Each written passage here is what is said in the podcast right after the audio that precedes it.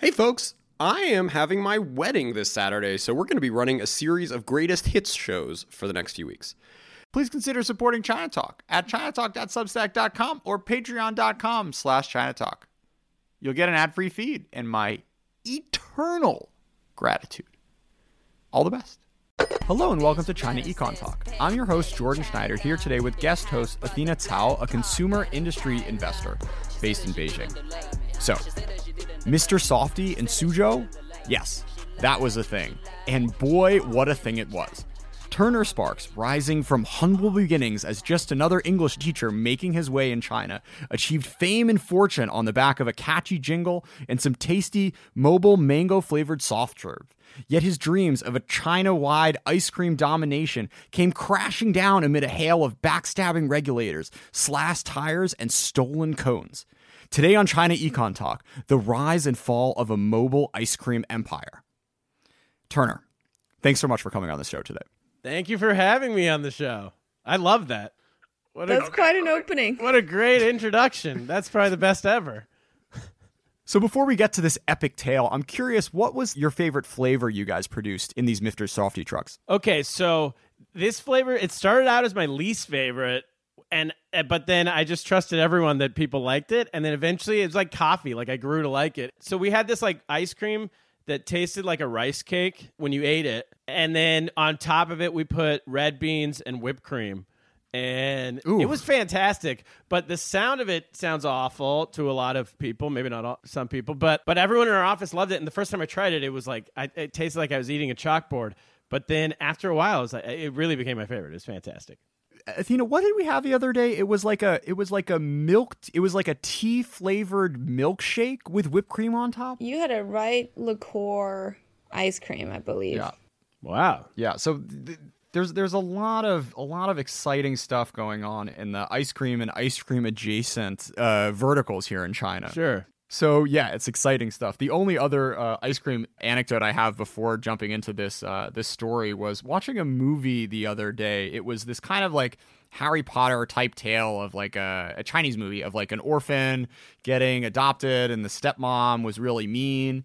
And there was this scene where they were like some guest was coming over to check on the orphan kid, and the evil stepmom gave both kids little uh, cups of Haagen Dazs. But as soon as the person left, the mom was like, "There is no world in which I'm going to spend money to let you eat Haagen Dazs. That is some expensive stuff, and only my like super mean son, not this lame orphan who has no business in my life, has any right to eat the, the Haagen Dazs stuff." So a lot of uh, a lot of interesting class consciousness going on when it comes to uh, ice cream products and Chinese cinematic. History. Well, I agree with her on just to stop you. I agree with her in one sense. Haagen Dazs is too expensive. They should have used Mr. Softee. Seriously, seriously, it's unbelievable how how how incredibly uh, overpriced it is. The, I think there's like a. I'll take the mean mom side for a minute. so, how much was Mr. Softee in Suzhou? Mr. Softee was cones, like a vanilla cone, was six RMB and then our most expensive product was a banana split or banana boat, banana split, which was 25 RMB. And then all of our shakes and sundaes and like dipped cones and our blasts, which were like the blizzards, everything or uh, everything was right in like the eight to 10, eight to like 15 range for the most part. So Turner, uh, when did this stroke of brilliance of bringing Mr. Softee to, to China strike you? Uh, well, thank you. It, it struck in, I think it was 2005. I was there. I'd moved there in two, I'd moved to China in 2004, and then I was teaching English, as you said, and then I had, let's see, there was a like they used i don't know if they still do uh, but they would have on all the like the bushenjis in the cities all the walking streets downtown they would have these um, uh, McDonald's had these like windows. They would have the McDonald's, but then they would have a window next to it where they sold the ice cream, and they would have, and then Kentucky Fried Chicken. I mean, KFC had those, and basically all of those in Suzhou, at least, they had these huge long lines at all times, all times of the year, all times of day. People just waiting for the window to get the ice cream. And so there's two things that struck me about that. One is that there was 25 people at all times waiting to get ice cream. Uh, and then the second was that ice cream was so popular that they had to take it outside of the actual McDonald's restaurant because they, they, didn't want people clogging the restaurant just to buy ice cream. And then the third was that that was like the highest quality of ice cream available outside of Haagen Dazs, which you mentioned, which was super expensive. It was 35, 40 RMB for an ice cream cone. And while McDonald's was two, and I just thought there had to be some kind of a middle ground and that Mr. Softee would be something. If people were this excited about just getting a McDonald's soft serve cone, Mr. Softee had a way bigger menu. We had way more to offer. Plus, it was on a truck that we could drive through the city, which would which would be really cool. So what was the what was the next step once you uh, had this stroke of genius? Um, well, my the reason why I kind of connected it with the brand Mr. Softee specifically was my best friend from college is a guy named Alex Conway, and his family started Mr. Softee in the 1950s in uh, Haddonfield, New Jersey, outside of Philadelphia. And it's still Uh-huh. a family owned business today. Like his dad still owns it. I saw his dad a couple weeks ago. And it's within the family still. And they have seven, now I think at this point, 650, 700 trucks up and down the East Coast that they franchise. So I knew once I had the idea, I just talked to Alex about it. But really, it was coincidence in the sense that I had this idea, but a lot of times you have ideas and you don't really do anything with them. You're just like, oh, that would be cool. Someone should do this, is like the thing that people always say, right? There's no Thai restaurant in this neighborhood. Someone should open a Thai restaurant, but you never think it's you.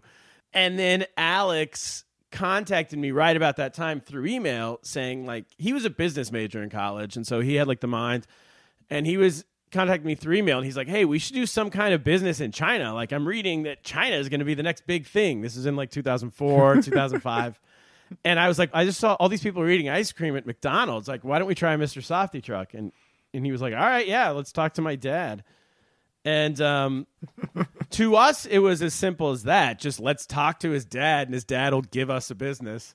And uh, that's not that's not the way it happens So what were the, the the first steps? Presumably you needed some permit, some regulation. So how did you how did you go about acquiring the the the government approvals you needed to to get going? Yeah. Okay. Well, yeah. So it was so much more complicated than we thought. We had to get the local government on board. We also had to get Jim Conway, Alex's dad. He had to agree, and then we had to build a supply chain, all that kind of stuff. So we kind of just tried to do it all at once while telling everybody. Like I was in meetings with the Suzhou government telling them that we ran Mr. Softee. Jim Conway hadn't even yet agreed to license us Mr. Softee. And then I was in meetings with Jim Conway. He was like, "Well, I'm not going to do this if it's not going to work." And we're like, "Oh no, it'll work. We'll be fine with the Suzhou government." I so in the meetings with the Suzhou government specifically, yeah, we had to get a hygiene license. We had to get a let's see, all the fire stuff. So what they decided because there had never been a mobile vending unit like what we were looking to do with uh, ice cream trucks, any kind of food trucks, had never happened in Suzhou. So they didn't really know how to regulate it, and we didn't know how they should regulate it either. And so it was a lot of meetings of just us, first of all, explaining to them what we did, and then explaining why. I remember their question was like, why? Like, why do you need a truck to sell ice cream? Like, why not a store? You could just do it in a store. and which is a very logical question. Like, if you've never seen an ice cream truck before, you would be like, I don't, why is that necessary? Like, you know, there's no like falafel. Like, well, uh, we need to build a castle here. Well, why do you need a castle? Well, like, so we can sell falafels, obviously, you know? like, it doesn't make sense if you have no history of it. So we got all these. Well, but that's interesting, Turner, because there are, you know, breakfast trucks all around, and and they're probably all illegal. Well, not to offend anyone who who own a uh, breakfast truck anywhere, but Uh, you know, a, a, a big overlap again with our with our uh, China Econ Talk audience. The, The um, breakfast uh, the, truck the, guys? the Jen the jianbing ladies. yeah. absolutely, Jordan, you're such a big hit. Um, yeah, but it's surprising because I'm sure the government's aware of their existence, at least. Well, so it's funny. What I never, I've never seen a truck. Um, in Suzhou, it's like a person. Speaking of jianbing specifically, it'll be like a person with a With little the tricycles. They didn't have. Were they tricycles? Maybe. I guess. Yeah, uh, but those were downtown. So a good uh, something to note here is that this was in the Suzhou Industrial Park, which was at that time it was pretty new. It was the Singapore China cooperation development right outside of Suzhou, where they were going to build this brand new city with all the regulations and all the cleanliness and everything of of Singapore. but in China, and then Singapore was going to help develop it. And while they had all that stuff downtown, none of it was on a truck. It would be, yeah, maybe on a maybe on a um, tricycle, or just like on a stand that like with wheels. That I remember people would just push the wheels. Like the one in my neighborhood, it was a lady with like a flat um, cooking. What do you even call that? Where the jianbing's made on, like the the stove top or something. Not that's not the right word. The trash can tops. The tr- it was a trash can. Yeah, it was a trash can with like a hot plate on top, and with wheels on the bottom. So maybe they had maybe in Beijing they had cooler looking ones, but at that time in Suzhou there was no real truck. So what they decided was first of all they're like, why do you need this? This is just like they, they also were blown away that this sounded like the most dangerous business on earth. Like you're gonna sell ice cream to kids out of a moving like like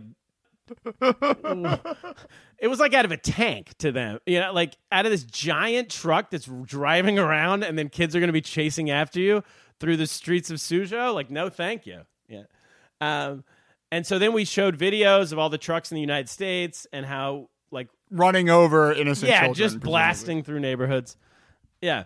So anyway, they finally decided that the way to regulate us, like, was that we had to have a store because to be able to tax us, you had to have a location and you had to have an office. As a foreign invest, foreign owned company, we were a wholly foreign owned enterprise, and I don't know if this is the same way with Chinese businesses. You guys would probably know better than I would if you've worked with them, but you had to have an accountant in your office, like nuts and bolts of it. You had to have an accountant, you had to have an HR person, and you had to have a fixed location. Like every business, every foreign owned company in China, or in Suzhou at least, had to have that. So they decided we needed to have an office and we needed to have a store, and then these trucks could operate as delivery units from the store, even though we all knew what we were doing, but that was the way to like to get us to fit into the law. Once they decided that it was a cool idea and they wanted to do it, then they was just figuring out how to make it fit legally. Um, and they worked with us really hard and like very creatively to try to figure out how to do it, and and that became the way to do it. That we needed to have a store, and but there was also stuff like then we built a store, and then they decided, oh, we have to have two stores. So then all of a sudden, like we have these two ice cream stores, and our idea was to do trucks, but out of necessity, we have to have these stores. Uh, so that was kind of how it all came together on that end.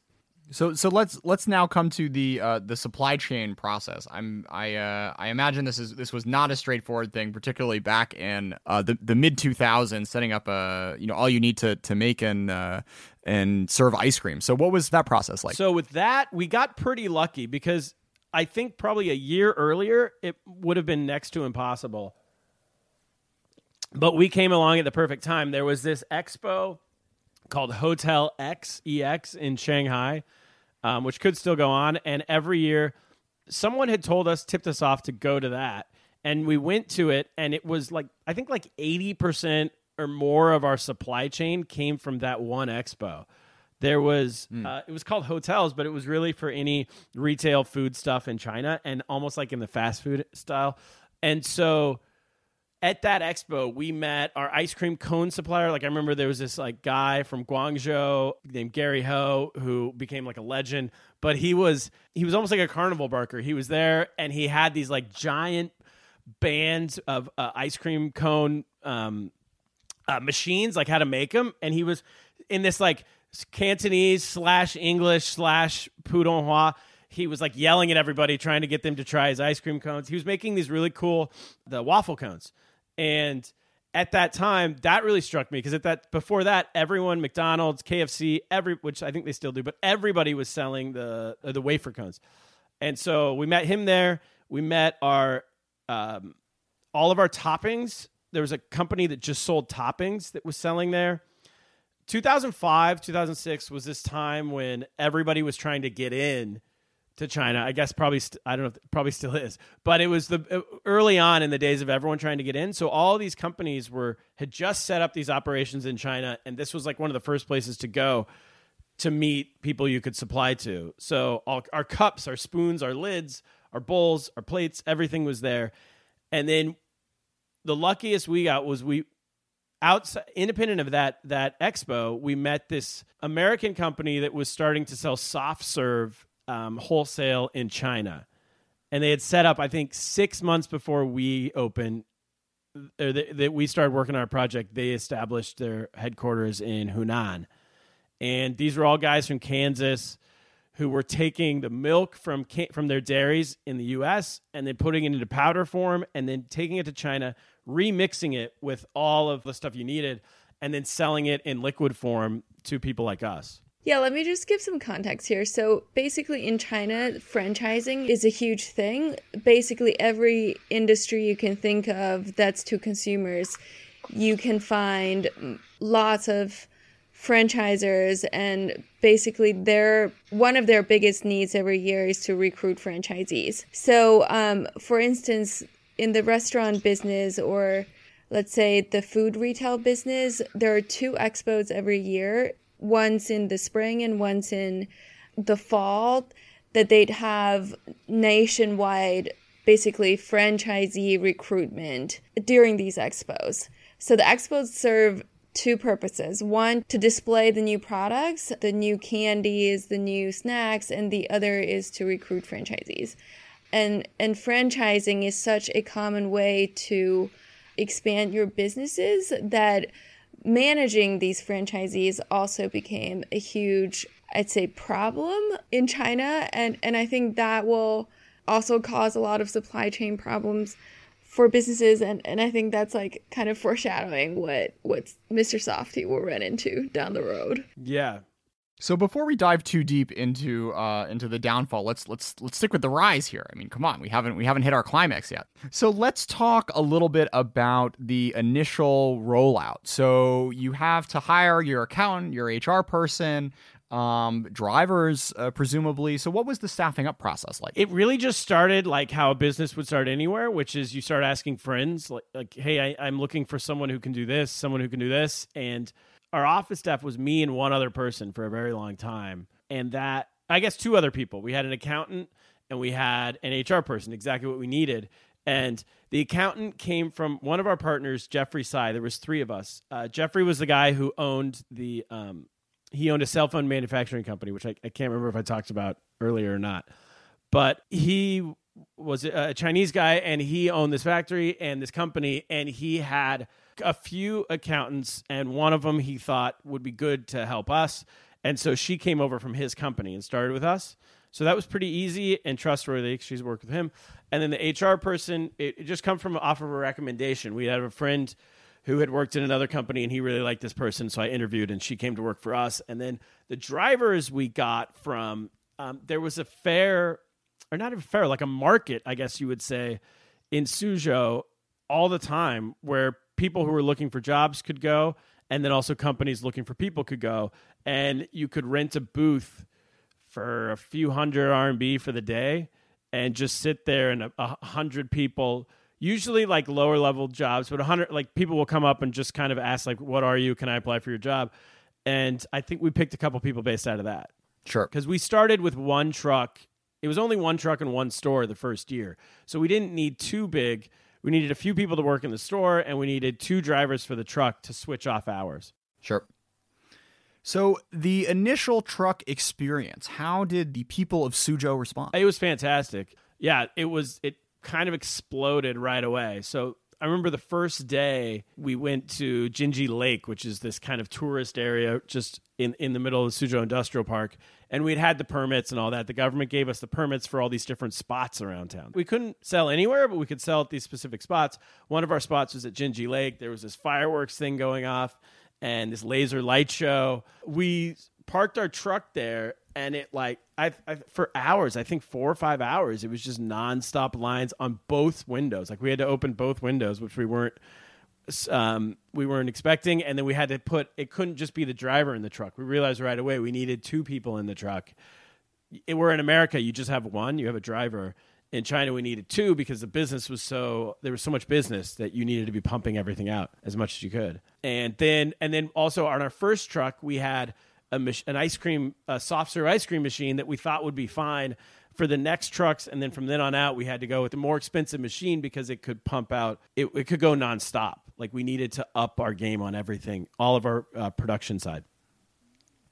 So from very early on, it was clear that there was a real product market fit, and um, expansion was definitely in the offing. Yeah, it was day one because it was like there was no ramp up time needed because people saw this truck. It looked really cool. They saw people eating ice cream, and like you didn't have to explain to the general public what you were doing. It was just like, whoa, that's cool. We know what ice cream is. We see that we see that truck, and then we found out that a lot of people told us they had seen ice cream trucks in movies. Um, Oh. and so that was different. Thanks, Hollywood. Exactly right, and so then there's a real difference between the like the 65 year old guy in that you're in a meeting with down at the government, like the grandpa, versus the 20 year old college students who are actually the ones eating your ice cream on the street. You know, and Sure. what they're exposed to is wildly different. And those, and so the our actual demographic, they knew what it was. Is there one scene that everyone referred to of uh, f- from from any particular movie? I think like Bad News Bears has a ice cream truck scene or something. I'm not sure. There wasn't one specifically. Uh, you know what? I'm trying to think because there was even as we were going. Anytime a new movie come out, I remember like the was it the Good Guys or the the Other Guys, which was like this Will Ferrell buddy cop movie, had a Mr. Softee truck in it, and then when that happened, all these people told us they saw it in that, and then uh, like customers would tell you like I just saw Mr. Softee yesterday in this movie, and then uh, in I don't think a lot of like our audience watched this, but my friends did. In Curb Your Enthusiasm, there was like this entire episode about the Mr. Softee truck. Um, oh, and then a lot of this is interesting. Like our expats from like Europe all knew it from this old Eddie Murphy bit. Eddie Murphy in like 1982 has this Mr. Softee like thing, and so everyone was surprised. But there would always be these little bumps along the way where people would find out about it or like say they knew it. Huh. Yeah.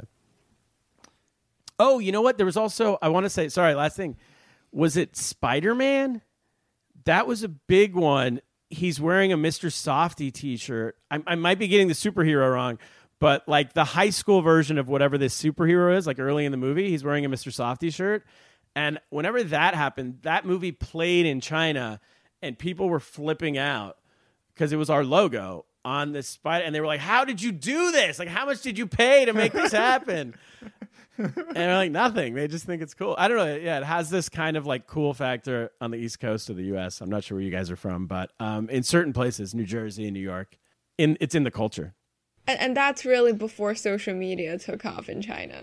yes. Yeah so that would have been great but it wasn't no it was just people just showing us their phones or showing us pictures all these people took pictures of their tv screen and then were showing them to us That's great. Yeah. It it kind of took off. And then another thing we noticed, which I thought was really cool and I was really happy with, was that because it happens in America. In America, in, in the in the New York and New Jersey and the East Coast, Northeast, people refer to Mr. Softee as like a person. Whereas like McDonald's, they're like, hey, let's go to McDonald's. Or like any restaurant, they're like, let's go to that restaurant. But Mr. Softee, they're like, oh, he's coming. Like I hear Mr. Softee, he's down the street, you know? And I always really like that because it shows the connection people have to the company and they feel like it's a part of their life. And then I noticed that pretty early starting at Mr. Softee. People would say like, "Oh, Mr. So- I saw Mr. Softee yesterday. He was he was like on this street."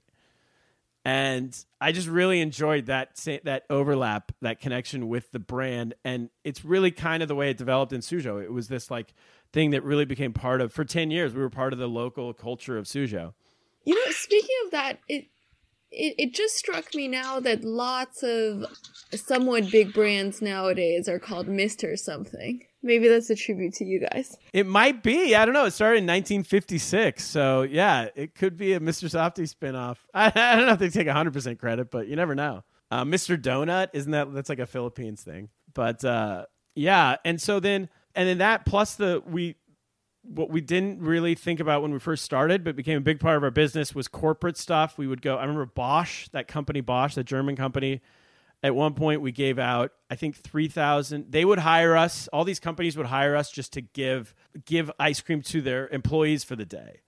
Like, just come and then, then then give them a bill, give the company a bill at the end of the day, and however much people want, like free ice cream to everybody, and how much they wanted, they would uh, pay for it. And I remember at Bosch, I was there for this one event one day, and I really started to worry because I was like, this company's not going to believe how much we're giving away. And they were cool with it. Bosch is totally cool. I remember we gave out 3,000 ice cream cones, I think in two hours. Jesus. Yeah. We had two trucks and it was just nonstop. So, so we did that. We got the schools. We would go to all like when the schools would have fun runs or whatever, we would go and we would donate and all that kind of stuff. So, yeah, we really got into the culture. So we have this uh, this dramatic growth. You guys raise some money, expand to bring some more trucks in, uh, bring some new drivers in, but the pains of growth begin to creep into Mr. Softee's uh, joints and and bones. So it seems. Yes. Well, it's funny you mentioned franchising earlier because we dipped our toe in that a little bit. There were two people who were good, and then two or three that it was just a disaster. And the disaster part was way more frustrating. I ended up spending so much of my time just trying to make sure our franchisees weren't ripping us off. It, it was it was difficult. Uh, can I ask you a, a, a question? Like, what's I, I know we're ta- we're, we're detouring here, but what's what have you seen that's successful, and how do they how do they do it? What's like the in, in a I know that's a long question, but if there's like a any tricks that we never learned on franchising. Right. So people really go for franchising for two things. One, they want to expand faster, but they don't have the they don't have enough people to really do it themselves. Um, two, they they're going for the franchising fees. So so it, it sounds like you guys were going for you know the first, which is to really grow faster. And and that's really hard if you're just managing people it's easier today because WeChat has become such an infrastructure in China. And um, you also have apps like Alipay, which really allow you to naturally avoid people paying with cash because cash is the hardest thing to track. Yeah. And now if you're paying, you know, on your phone, either with Alipay or WeChat Pay, you go through a centralized system and basically if all the money go back to the company first and then you share whatever the proceeds or the profits with your franchisees that's a that's the easiest way to do it. Um, but before we have all the new infrastructure now the way to do it is really to to manage the people and you have to make sure you're recruiting people you can count on. And that's that's really hard yeah, well, we we had um the way we did it. Just if if we can get into that for a minute, was we we knew we couldn't regulate their sales, and so we decided to become the supplier for the product, and that worked with some people, but ultimately it didn't work overall because um, they were just finding out other places to get the product or get like different versions of our product. Could you talk a little bit about the um, the ways you tried to control this and the uh, fun and creative schemes that these uh, franchisees found to get around your your controls? Yeah, well, uh, so franchisees and I mean our employees might even be more interesting. They were a little more creative. They, I guess if that's the word. Let's see. So the first thing we noticed, because you control your uh, margins, the way the best way to regulate the business is to control your profit margin. So if it's like say for example this wasn't our numbers. Let's use different numbers. Say 50% is what you want to make or 55% is what you want to make on each sale. Uh, so 55% if, if the thing costs $1 then 55 cents should be profit and 45 goes to cost. And then you regulate that number and if that number dips instead of you getting 55 cents you're getting 50 cents then you know there's some waste going on somewhere. Like if it dips a little bit more, or even at that number, you start to investigate where this waste might be coming from. And so that happened with us, and we found that the waste was coming from from stealing. And well, stealing's I don't know if is the word. Well, I guess so. What we were what we always did from day one was we regulated leakage. Leakage, sure. So what we what we regulated from day one was that that number, that profit margin, and then every morning we would count all of the inventory going out. We had a manager who would count all of the. So say you have a hundred ice cream cones on your truck in the morning, and then during the day you sell 60 ice cream cones. When you get back at night, you should be, have 40. So we had someone who counted the uh, the number at the morning and someone who counted the number at night, and then as long as that checked out, everyone goes home. You're fine. And so what we had gotten, I think, tipped off by someone that people were buying their own cones at these drivers, and then they, so that they could come back with the right number, they would sell a bunch of their own cones during the day, and so then they would still come back with the right number. Do you follow what I'm saying? Sure. Okay. And so um, what we started to do was I was like, okay, well, I'm going to go out in the middle of the day. So we'll count the cones in the morning, 100, and then I'll go out in the middle of the day and see how many trucks, see how many cones are on the truck. So I'd, I'd pop up at one in the afternoon, and instead of 100 cones on the truck, there'd be like 130 cones on the truck. and so that's an issue because the number should be less. It shouldn't be more. And so then we put GPS on the trucks and we found that they had a couple of the guys had this where we tracked their movement and instead of going straight to their spot, they were going to this weird location when they would leave our office and then they would go to their spot. And where they were going was to this warehouse to pick up all this extra product they had.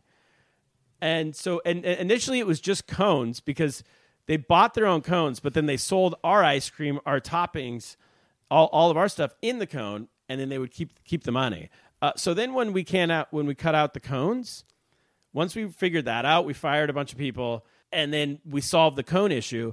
Then they started buying their own ice cream mix, and again, this is a big problem because it wasn't necessarily. I think it was the same brand that we were buying, but they had found it from some third party somehow. But oh yeah, so they were buying somehow from some third party, and then it was sorry, it was the same brand. I'm I'm just remembering. So it was the same brand, and so then they they had learned not to have more on the truck than they had started with. So they would kind of as they would sell a bunch in the morning, and then someone would bring, and they knew they couldn't go back to their warehouse, so they would have someone bring them. Jesus. Uh, to have someone bring them ice cream mix. Uh, and so then it would always be less, and they wouldn't go to that warehouse. So we worked with our ice cream mix supplier, where our ice cream mix supplier they put a little stamp, like a little note on all of our ice cream mix boxes that they sent to us, but not that they sent to anyone else, or not that they sold online, or that they sold anywhere. And so then we could tell if it was from our supplier or not from our supplier. And we never told our employees that, and I don't think they ever knew because then we caught a bunch of people that way.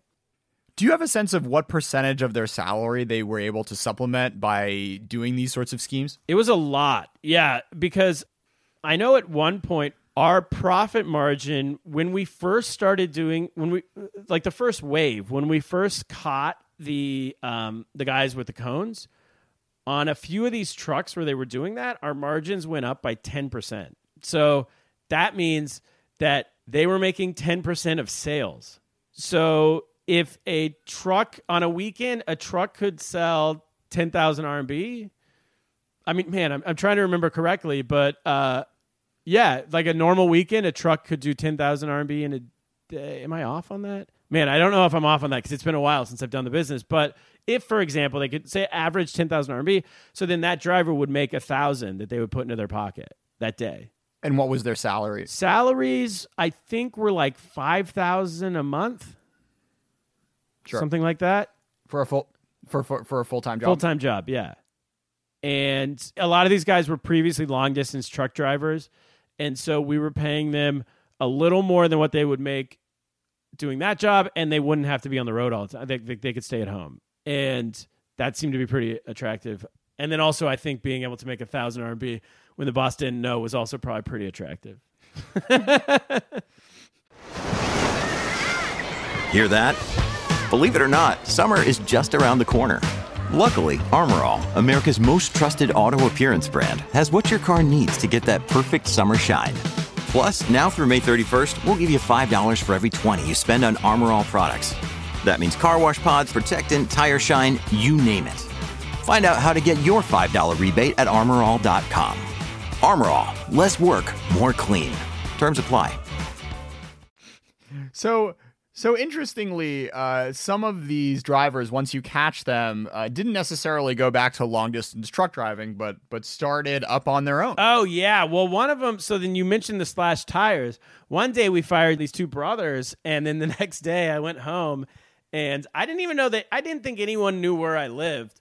But I went home the next day and uh, went to bed, and when I woke up the next morning, all the tires on my car were slashed. inside my apartment complex. So they got pretty upset. And then one guy came in one day and threatened to kill everyone in the office, but I was gone. So he didn't. It was like there was only there was only like three or four people that, at that time in the office. It was all uh, they were all women, and they he threatened to kill everyone. And then somehow he left, and then they called the police, and the police said we can't do anything until he actually kills you. So it was wild. It was nuts.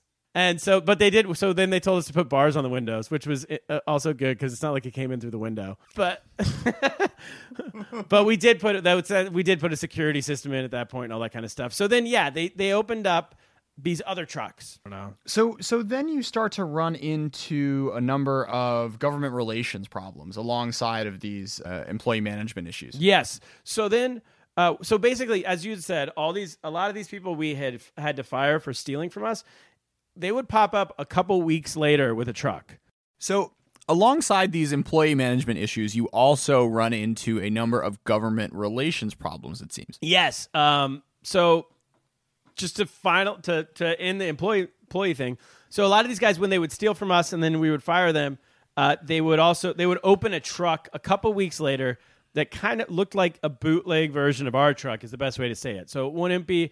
It would be the cheapest version of the ice cre- of, a, of an ice cream machine and cheaper, not our same products, but like a cheaper product that they could sell, kind of like a less expensive version of everything, and and like a used truck, and then but it would sort of look like our truck, and it would have a slightly different. It would have a different name, but in our font, whatever. I have a bunch of pictures of these, and they would park right next to our trucks. And when I first saw that, I just thought, oh, that's fine. Let's just call the government and tell them, or the the Chengguan, which is like the street regulation police. I don't know the exact term city management bureau i think they call themselves and uh, we'll call them and they'll get rid of those people because they don't have a permit we did have a permit and they didn't have a permit so it seemed pretty simple uh, but then they didn't these people didn't go away and they weren't being the local government was not enforcing it not regulating them not asking them to move and so then it was affecting our business just in the sense that if someone's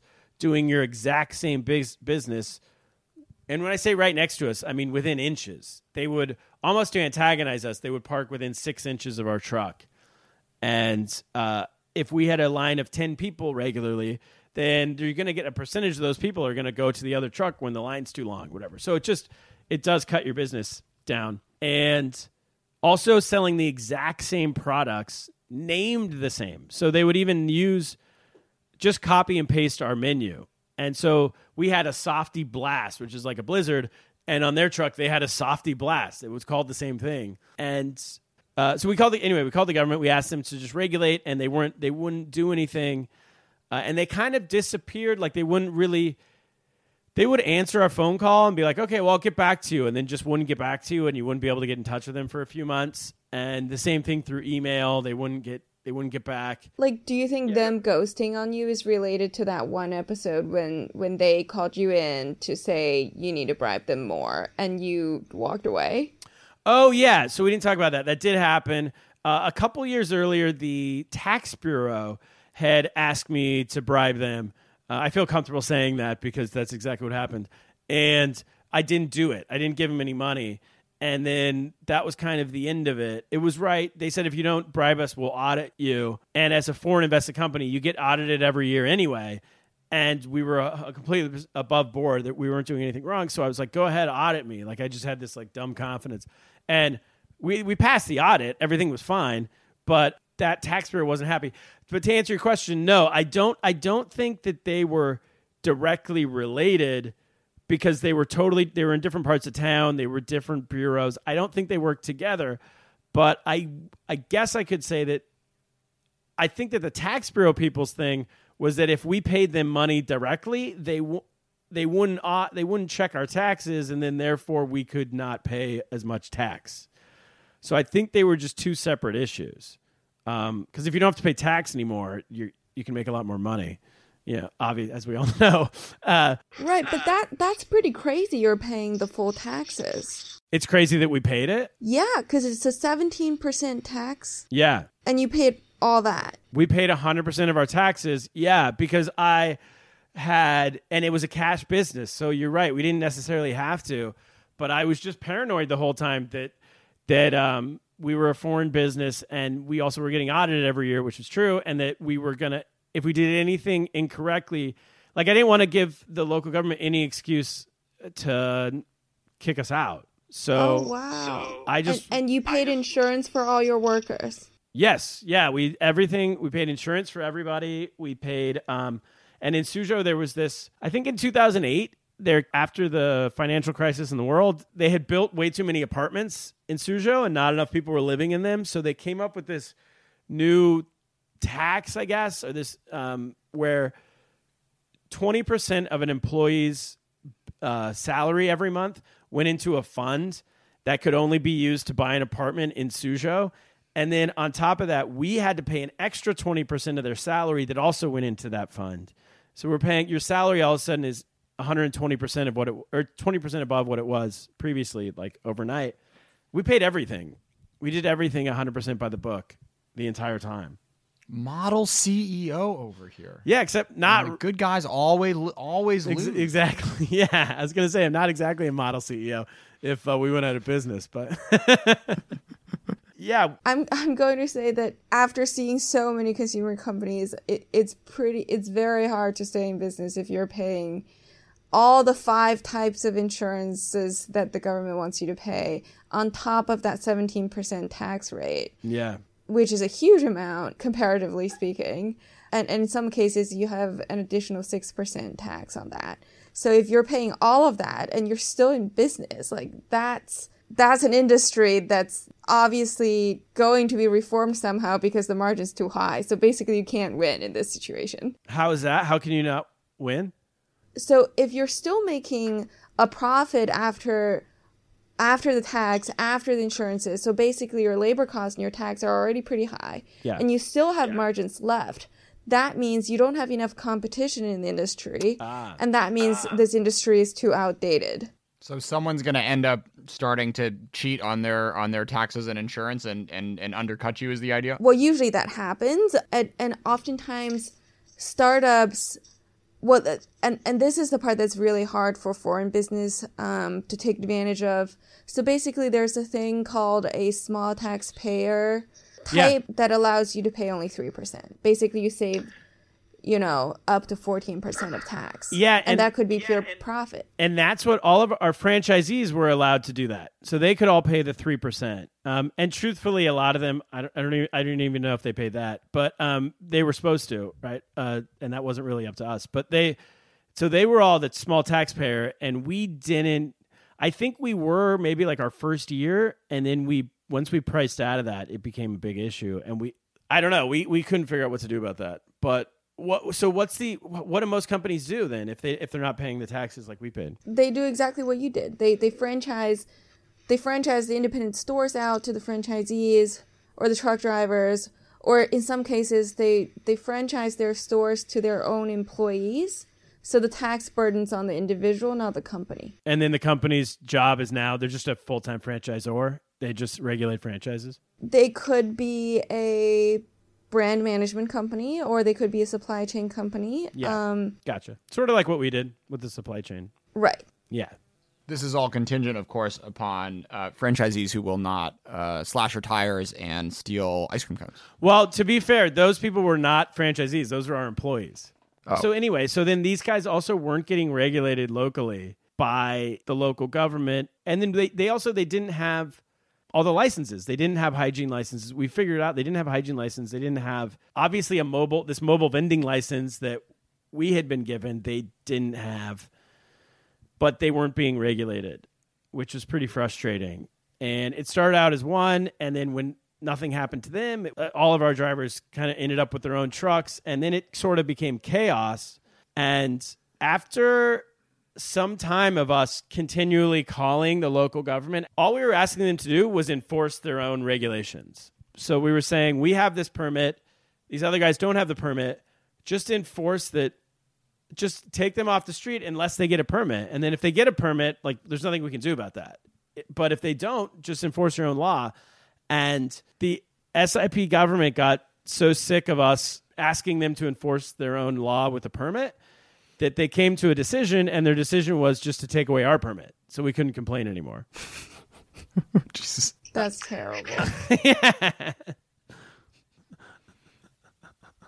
Thank you. It's fine. It's been I've I've, I've moved past it, but uh, it's well, I, I takeaway is maybe not the right word, but they didn't renew. So we we had one year permits that were basically if we didn't run over kids and all that kind of stuff, they would renew every year.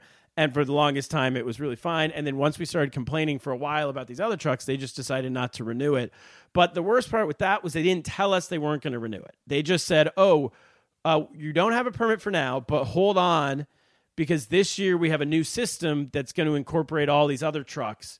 And that was just a lie. They never had a new system, there was never a plan. They kind of just didn't want to tell us to go away. They didn't want to face us directly. And so instead, they just thought we would take the hint. And that took a couple years because I was waiting on this new system that they were never going to do.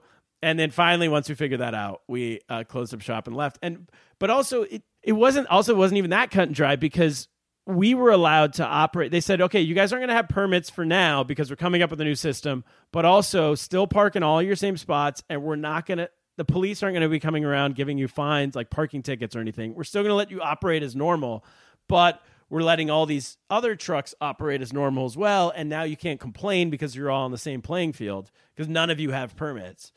So that took a lot of our power away. And then after about a year of that, and or maybe more, and waiting on these permits, they then we started getting fined by the police. And the police started giving us parking tickets for being in our spots. And when we would take it to the government, sometimes they would be like, oh, okay, cool. Well, sorry, we'll get rid of that. And then it would go away. And then, but more and more that wasn't happening. They would, they just wouldn't answer, or they would say, oh, oh, yeah, we don't know. We'll check on it. And they wouldn't check on anything. And then it was like, all right, well, now we're just getting like we're not a business anymore. You know, this is just something illegal that like we're getting fined every day. So that's what we decided to close.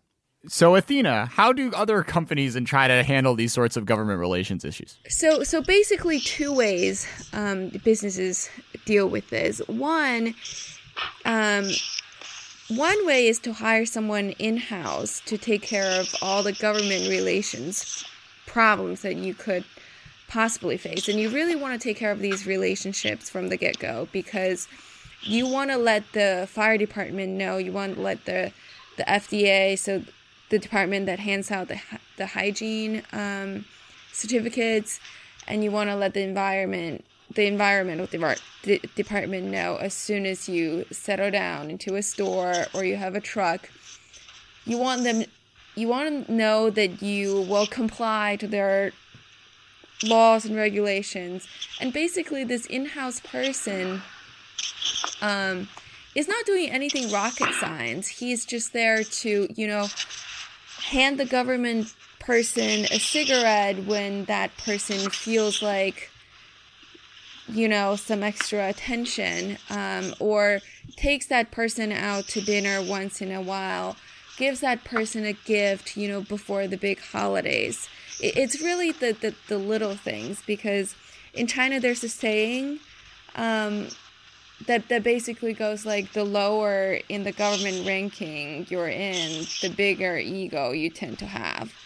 Um, so these are government people who don't have a whole lot of power, but they really want to feel respected um, by I guess, the constituents in their district or, or the businesses.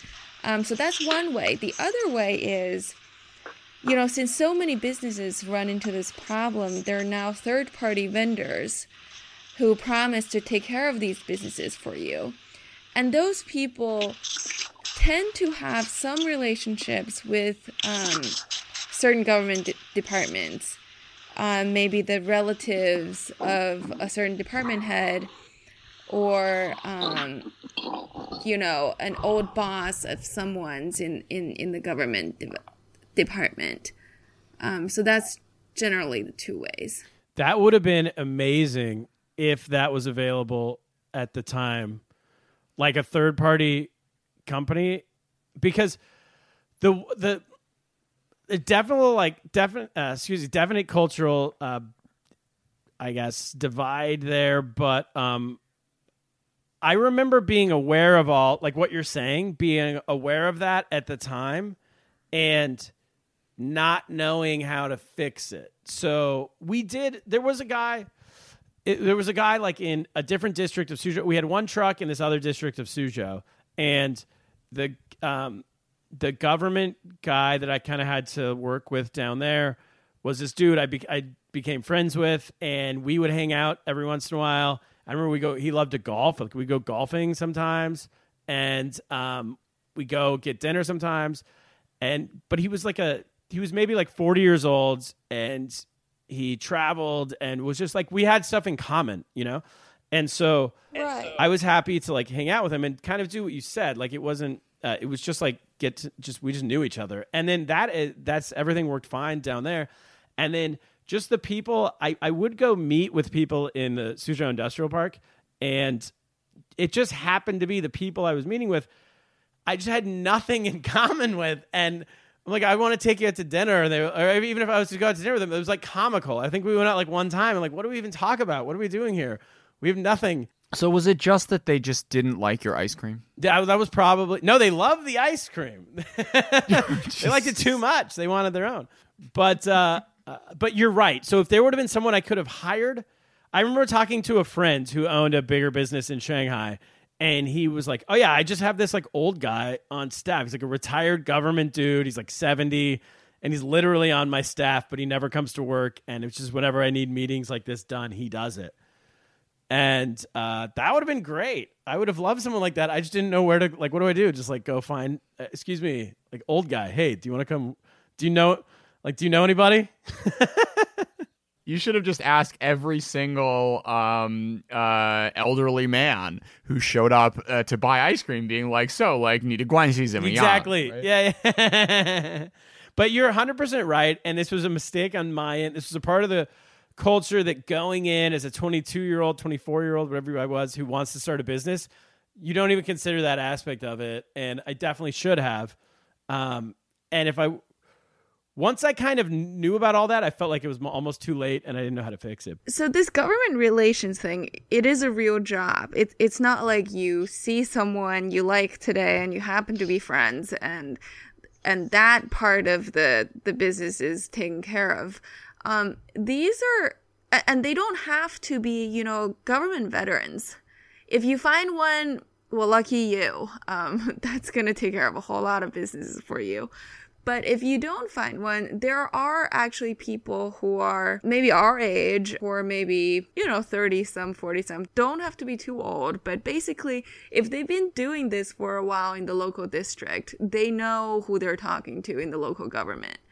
And, and these tend to be very down to earth people who they're kind of like salespeople. They just kind of, you know, make people like them. And, and it's not like they have to be best friends with the local government. They just have to be very humble and make the local government feel like they're somebody. It's so funny. It's almost like you're describing a lobbyist, like in the U.S. You know, that might be exactly that, but but not as sophisticated as, you know, you're not pitching like a policy change. You're pitching for them to just take it easy Give you a, on give you a break yeah, every just once in a while. Just not screw you.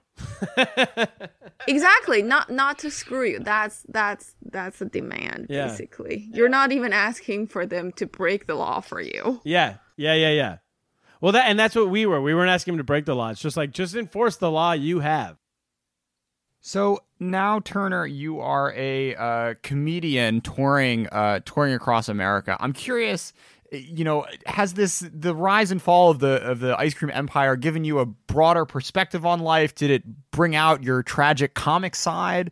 How long a bit can you pull out of this experience? Uh, I do talk about it on stage. I d- it's not all I talk about on stage, but I do talk about it. It's um, I I probably need. I'm I'm gonna start talking about it more.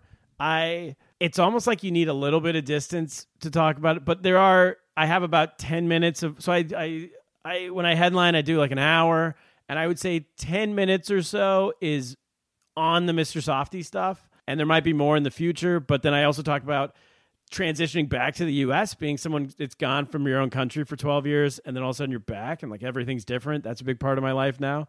Uh, And also, when I came back, I came back at this crazy time right before the 2016 election. America's insane right now. So that relates. It's there's a fine line of what people are interested in that doesn't relate to them at all. And that seems to be right now about 10 minutes of stuff. And then you want to, hmm. people want to at least feel like they're part. People want to hear about you in a comedy setting, but also they kind of want to hear about them a little bit. And I did notice when I first came back, because I'd been doing comedy for six years in China. That's the, the other half of my story. Is uh, I opened this, I started a comedy scene and opened this comedy club with a friend, and so I had a comedic background for a long time. I was touring all over Asia as a stand-up, and then when I came back, you find that people want to hear about that for a little while, and then they're like, okay, but that can't be like like tell us also relate to us on some level, you know. So um, so I kind of mix it. I mix it in would be the best way to put it.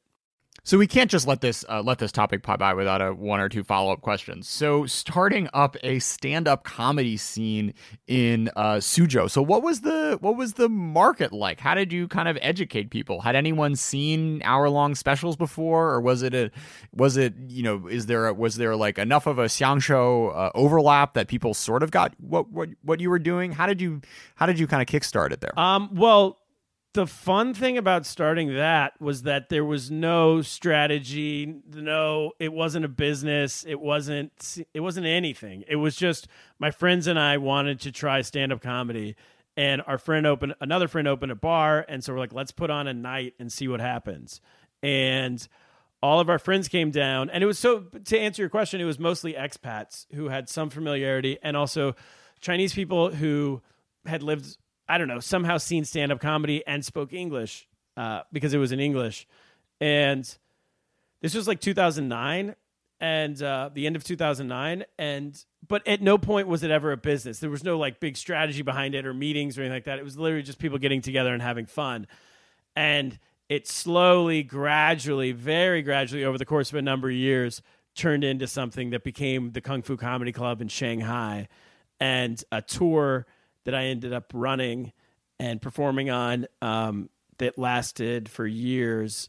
Uh, let's see, 2012 to like 2000. I mean, it just stopped a couple, a few months ago, um, where we would go around to different cities around China with headliners from the United States or the United Kingdom or whatever, and uh, we would open for them, and they would they would headline, and we would do all these. We set up all these kind of shows in uh, let's see, Chengdu, Beijing, Suzhou, Shanghai, Wuxi, Nanjing, Hangzhou, Ningbo.